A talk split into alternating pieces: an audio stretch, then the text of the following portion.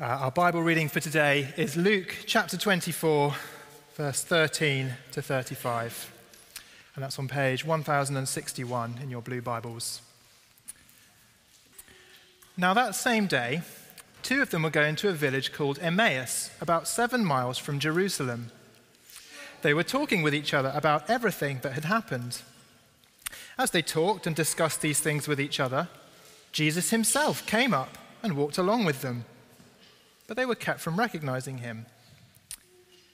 He asked them, What are you discussing together as you walk along? They stood still, their faces downcast. One of them, named Cleopas, asked him, Are you the only one visiting Jerusalem who does not know the things that have happened there in these days? What things? he asked. About Jesus of Nazareth, they replied. He was a prophet, powerful in word and deed before God and all the people. The chief priests and our rulers handed him over to be sentenced to death, and they crucified him. But we had hoped that he was the one who was going to redeem Israel. And what is more, it is the third day since all this took place. In addition, some of our women amazed us. They went to the tomb early this morning, but didn't find his body. They came and told us they'd seen a vision of angels who said he was alive. Then some of our companions went to the tomb and found it just as the women had said, but they did not see Jesus. He said to them, How foolish you are, and how slow to believe all that the prophets have spoken. Did not the Messiah have to suffer these things and then enter his glory? And beginning with Moses and all the prophets, he explained to them what was said in all the scriptures concerning himself. As they approached the village to which they were going, Jesus continued on as if he were going further. But they urged him strongly, Stay with us, for it's nearly evening. The day's almost over. So he went in to stay with them. When he was at the table with them, he took bread, gave thanks, broke it, and began to give it to them. Then their eyes were opened, and they recognized him, and he disappeared from their sight. They asked each other, Were not our hearts burning within us while he talked with us on the road and opened the scriptures to us? They got up and returned at once to Jerusalem. There they found the eleven and those with them assembled together and saying, It is true, the Lord has risen and has appeared to Simon. Then the two told what had happened on the way and how Jesus was recognized by them when he broke the bread. This is the word of the Lord.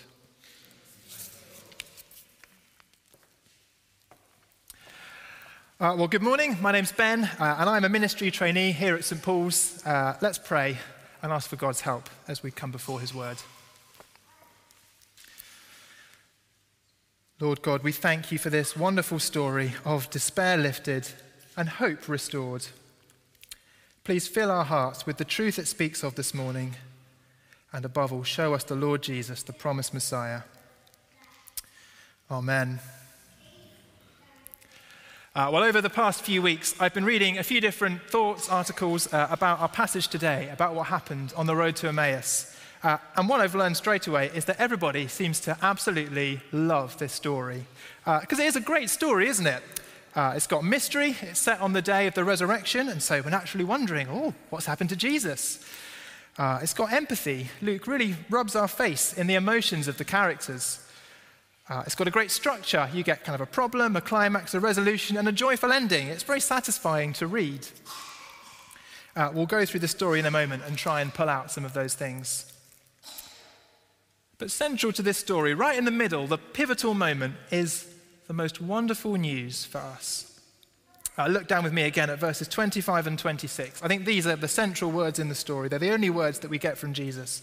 Uh, and I think they capture the good news Luke has for us today verse 25, Jesus says, How foolish you are, and how slow to believe all that the prophets have spoken.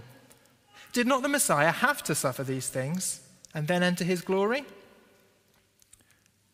Now that doesn't really sound like good news, does it? Because it's packaged up as a rebuke. Uh, we generally think of rebukes as being negative, don't we? You know, come on, get your act together, you can do better than this. Maybe not so fun to be rebuked.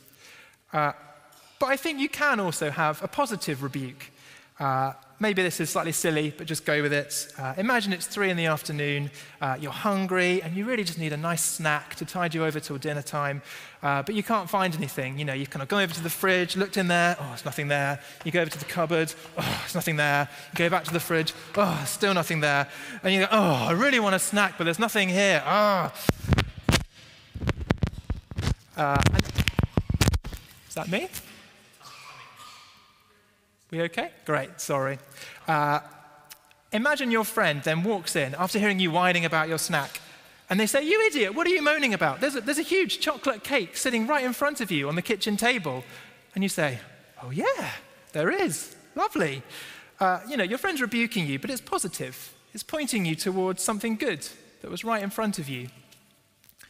Uh, and that's a bit like what Jesus is saying to these two disciples today a positive rebuke. Guys, there's some incredible news right in front of you. Uh, so, above all, I have good news to share with you this morning. Uh, Jesus really is the promised Messiah who the whole Old Testament points to.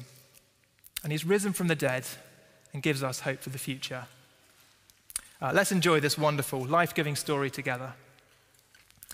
Uh, so, just let's get our bearings. Uh, the story takes place on Easter Sunday, uh, so the women have been to the tomb, they've seen that Jesus has risen, uh, they go to the disciples, but the disciples don't believe them. Um, and so now we're a little bit later in the day, still on Easter Sunday, uh, and two of these disciples are walking away from Jerusalem to a nearby village called Emmaus. We'll look at the story in two halves. Uh, firstly, we'll look at verses 13 to 24, and we'll ask the question Has Jesus failed by dying? Has Jesus failed by dying? Because uh, in the first half of the passage, verse 13 to 24, it will become clear that these travelers have not understood the message of Easter. They've not understood what happened. They thought Jesus had failed by dying. So watch out for that. Uh, let's get into the story. So, straight away, Luke draws us in. Uh, the two disciples are walking to Emmaus, and then you get verse 15. As they talked and discussed these things with each other, Jesus himself came up and walked along with them, but they were kept from recognizing him. So the risen Lord Jesus has appeared. He's walking right next to them. Uh, we, as the reader, get a little thrill from that, don't we? We're like, oh my goodness, he really is alive. Amazing. But then, for some reason, these two disciples don't recognize him. Verse 16 tells us, but they were kept from recognizing him. We'll come back to that in a minute. Uh, but for now, just know they, they don't realize it's Jesus that they're walking with. Uh, so Jesus walks along with them and he strikes up conversation. Uh, he asks, verse 17, Oh, what are you discussing together as you walk along? And look at this detail that Luke gives us, uh, still in verse 17. They stood still, their faces downcast. You know, suddenly they stop walking and they're ashen faced. These two are miserable. One of them replies, verse 18 Are you the only one visiting Jerusalem who does not know the things that have happened there in these days? Jesus replies, Oh, what things? Uh, obviously, Jesus knows what they're talking about, talking about his death and the uh, reports of the resurrection. Um, but it soon becomes clear that these two really have not understood the events of Easter. Uh, firstly, look at how they describe Jesus in verse 19. Uh, they say, verse 19, he was a prophet, powerful in word and deeds before God and all the people. To which I think we're supposed to say, yeah, and? Like, yeah, Jesus absolutely is a prophet. Of course he is, but, but he's so much more. Uh, all the way back in chapter 9 of Luke's gospel, the disciples realized that Jesus is not just a prophet, He's the Messiah. Messiah, this Jewish word that means the anointed one, the king, the one who'd been promised in the Old Testament hundreds of years ago, the one who would save his people. And the disciples get that. But now, here are two of his disciples describing Jesus as a prophet. Uh, it's a big step down, isn't it? Uh, imagine if you came up to me and said, Oh, Ben, who's this, who's this Rishi Sunak guy that I keep seeing on the telly? He seems to be everywhere at the moment. Who is he? And I say to you, Ah, yeah, Rishi Sunak, good question. Uh, he is the MP for Richmond in Yorkshire. I think you'd probably feel a bit shortchanged by my answer, wouldn't you?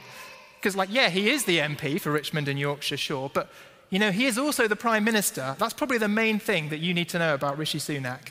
There's 650 MPs in Parliament, but there's only one Prime Minister. Uh, I think that's kind of what's going on here. The disciples have downgraded Jesus for some reason from the Messiah to a prophet. Uh, and then look at verse 20. The chief priests and our rulers handed him over to be sentenced to death, and they crucified him. But we had hoped that he was the one who was going to redeem Israel. So they, they had hoped that he was the one who was going to redeem, rescue Israel. Uh, and again, that was a job that the Messiah had been promised to do. But it sounds like that's off the table now.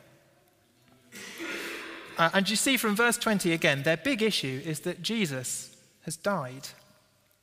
They've lost their hope that Jesus will rescue his people because he died. They've downgraded Jesus from Messiah to prophet because he died. You can kind of see why their faces are downcast, can't you? Uh, their hopes have been dashed. The guy that they pinned their trust on has died.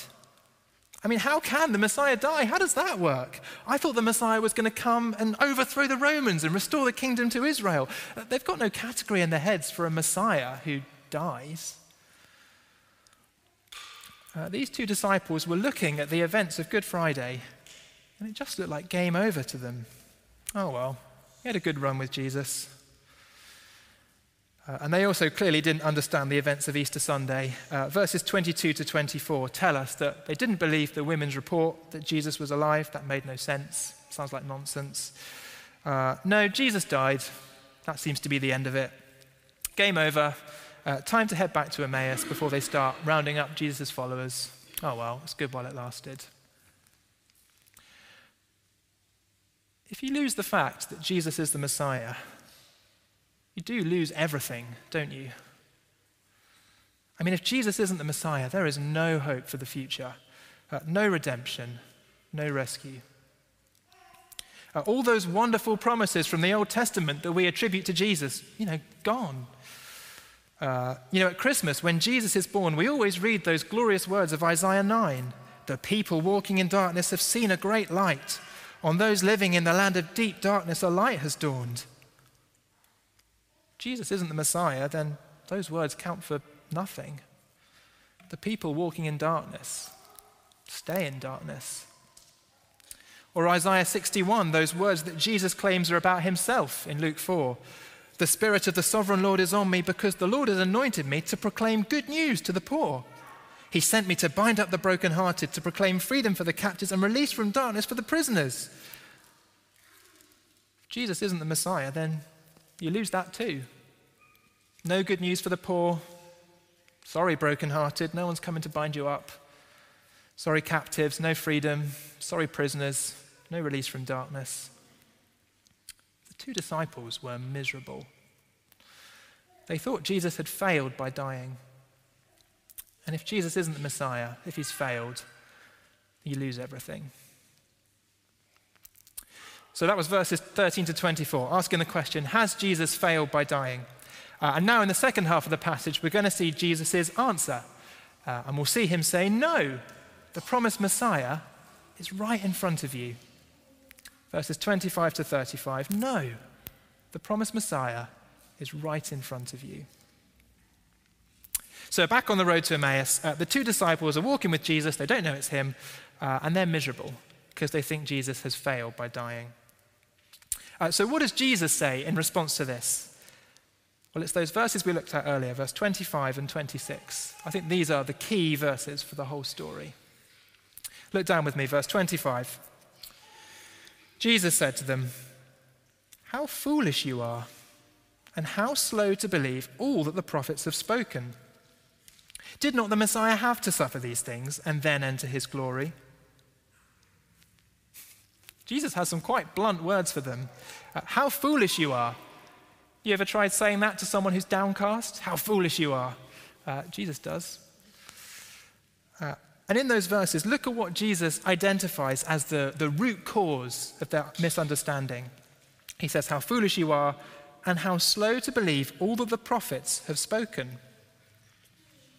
Uh, so, do you see, the problem was they didn't believe what the prophets of the Old Testament had said. That's the key. We'll come back to that in a second. Uh, and then Jesus helps us out a little bit more and tells us exactly what it is that the disciples are missing. Uh, verse 26 Did not the Messiah have to suffer these things and then enter his glory? So, do you see what Jesus is saying? Uh, the two disciples thought that if Jesus had died, then there's no way he can be the Messiah. It was game over. But according to Jesus, the prophets say yes, the Messiah does first have to suffer and then enter his glory. Jesus dying isn't a bug, it's a feature. That completely turns things on, on their head for the two disciples, doesn't it? Because suddenly the thing that they thought disqualified Jesus from being the Messiah, his death, is now actually all the more evidence that Jesus really is the Messiah. Uh, and in verse 27, we see Jesus put his money where his mouth is. Verse 27. And beginning with Moses and all the prophets, he explained to them what was said in all the scriptures concerning himself. So Jesus takes these guys into the Bible and he shows them from the whole Old Testament all the ways that his coming and death were predicted. Uh, we're not told what passages Jesus took them to, I guess just because there's too many. Um, but I'm almost certain he would have taken them to Isaiah chapter 53, verses 10 to 12, which says, Yet it was the Lord's will to crush him and cause him to suffer. After he suffered, he will see the light of life and be satisfied. By his knowledge, my righteous servant will justify many, and he will bear their iniquities. That was written about Jesus 700 years before Jesus was born, it was always the plan for Jesus to die. That's just one example from the Old Testament. There's so much more that could be said. I'm sure Jesus showed them Isaiah 53, Psalm 16, Psalm 22, Genesis 3, Exodus 12, Leviticus 16, so many more. We'd be here all day if we tried to look at them all. Uh, but you see, Jesus is saying the whole Old Testament is a big flashing neon sign pointing to Jesus and the fact that he will die. And the two disciples really should have known that because uh, they would have grown up reading the Old Testament and they would surely have read Isaiah 53 and other passages like it dozens of times.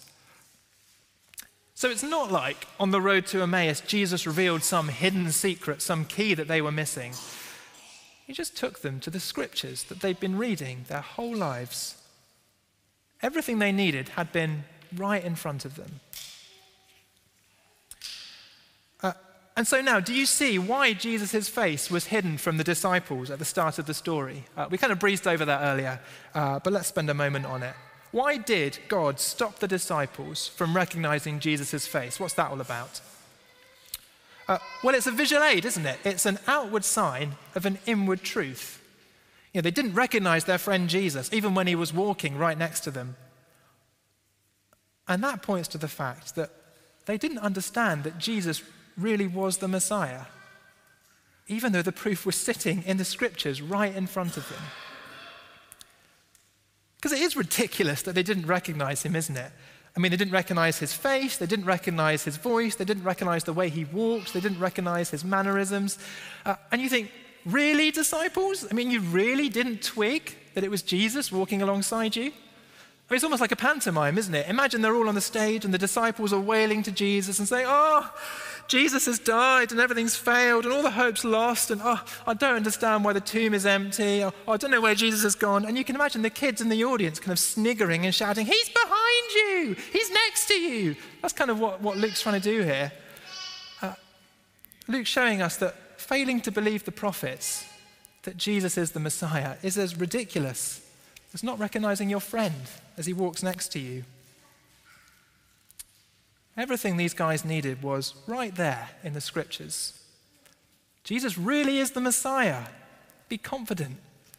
The proof is right in front of you.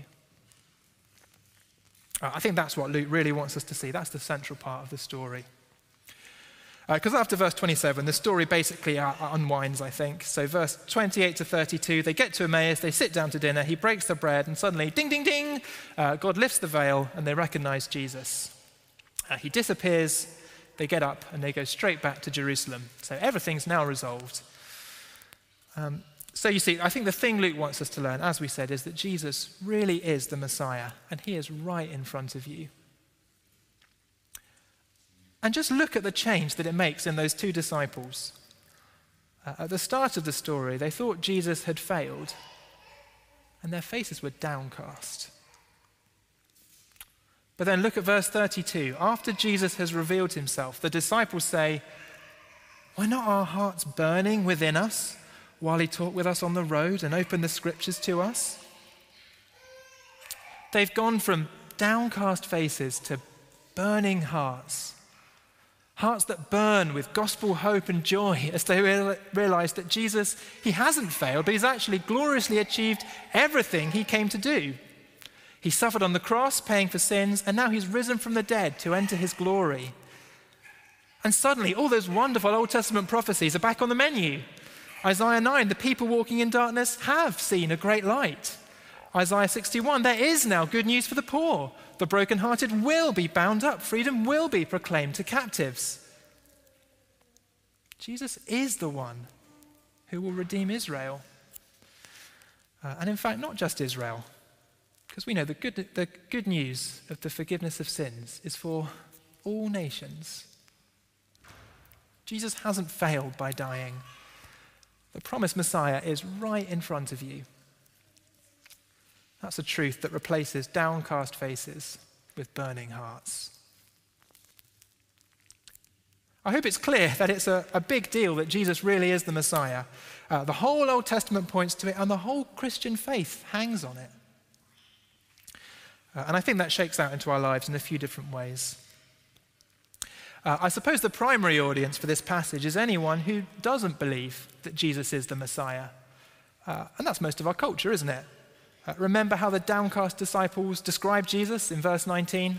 Uh, they said Jesus was a prophet, powerful in word and deed. Uh, and I think nearly all British people would agree with that assessment of Jesus. You know, he was powerful in word and deed. Yeah, absolutely. He said all kinds of wise words. Uh, our, our, secular friends would agree with that. Our Muslim friends would agree with that. You know, Jesus was a wise man, nothing more. Uh, and so, if you're here this morning and you wouldn't call yourself a Christian, I imagine that's what you, what you would say too. Uh, and if that is you, then I hope you've seen today that Christians believe Jesus is not just a wise man with some good advice for life. He is the most important person in history, the Messiah he died and rose to give us real, enduring hope for the future. Maybe that sounds a bit grandiose to you, but I think it's at least worth looking into a bit further, isn't it? Uh, if Jesus really is the Messiah, that changes everything. Uh, and then for those of us who do call ourselves Christians, then I suppose the message of the passage for us is believe that Jesus is the Messiah. He really is the Messiah. Uh, so, first, let me ask you uh, how important is it to you that Jesus is the Messiah? How important is it to you that Jesus is the Messiah? Uh, indulge me for a moment. Think back to what, about an hour ago, um, when you walked through the door of church this morning, over there. When you walked through the door about an hour ago, uh, imagine if at that moment, uh, as you walked through the door, a film crew came up to you, they kind of stuck a microphone in your face, uh, and they said, Oh, why are you coming to St. Paul's this morning? What brings you here this morning? Uh, I wonder what you'd say. Uh, I'm here because I always come here. Uh, I'm here because I'm on a rota. I'm here because I want to see my friends. I'm here because I love the music. Uh, lots of things you might say. Uh, and obviously, those are all great reasons for coming along to church. But I think from this passage, the, the principal reason you're here at church surely has to be I'm here because I need to know the Lord Jesus. Because you know, He is the promised Messiah, and the whole Bible points to Him, and He's the only reason I have any hope for the future. And I'm a weak, flawed person, and I, I need to be reminded about Him, about who He is.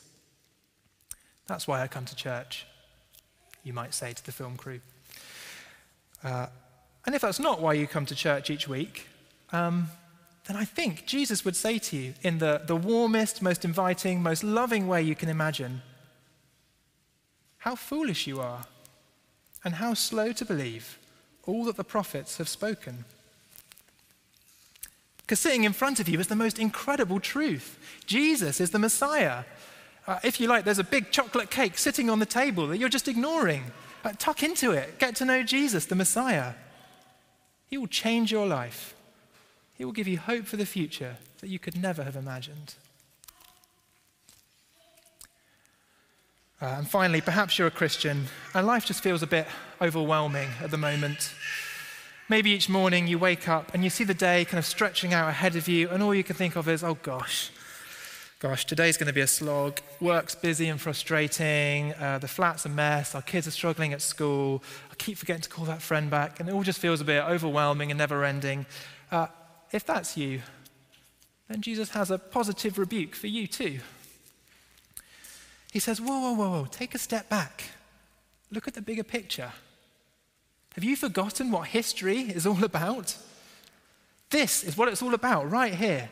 Jesus is the promised Messiah. He sits at the center of history. He's the one the whole Old Testament was pointing to. He's the one who gives you hope for the future. A future in glory where all the frustrations of the world are turned to joy. This Messiah is right in front of you. He's not failed, he's not gone AWOL. He is alive and he's seated in glory. He lives in your heart by the Holy Spirit. If you want to meet him, open your Bible, and I guarantee he'll be there on every single page. So perhaps in those mornings when you wake up and you feel overwhelmed, uh, before you get out your phone uh, or make a coffee to try and get through the day, uh, just take a step back and remember that bigger picture. Jesus hasn't failed. The promised Messiah is right in front of you. That changes everything. Let's pray.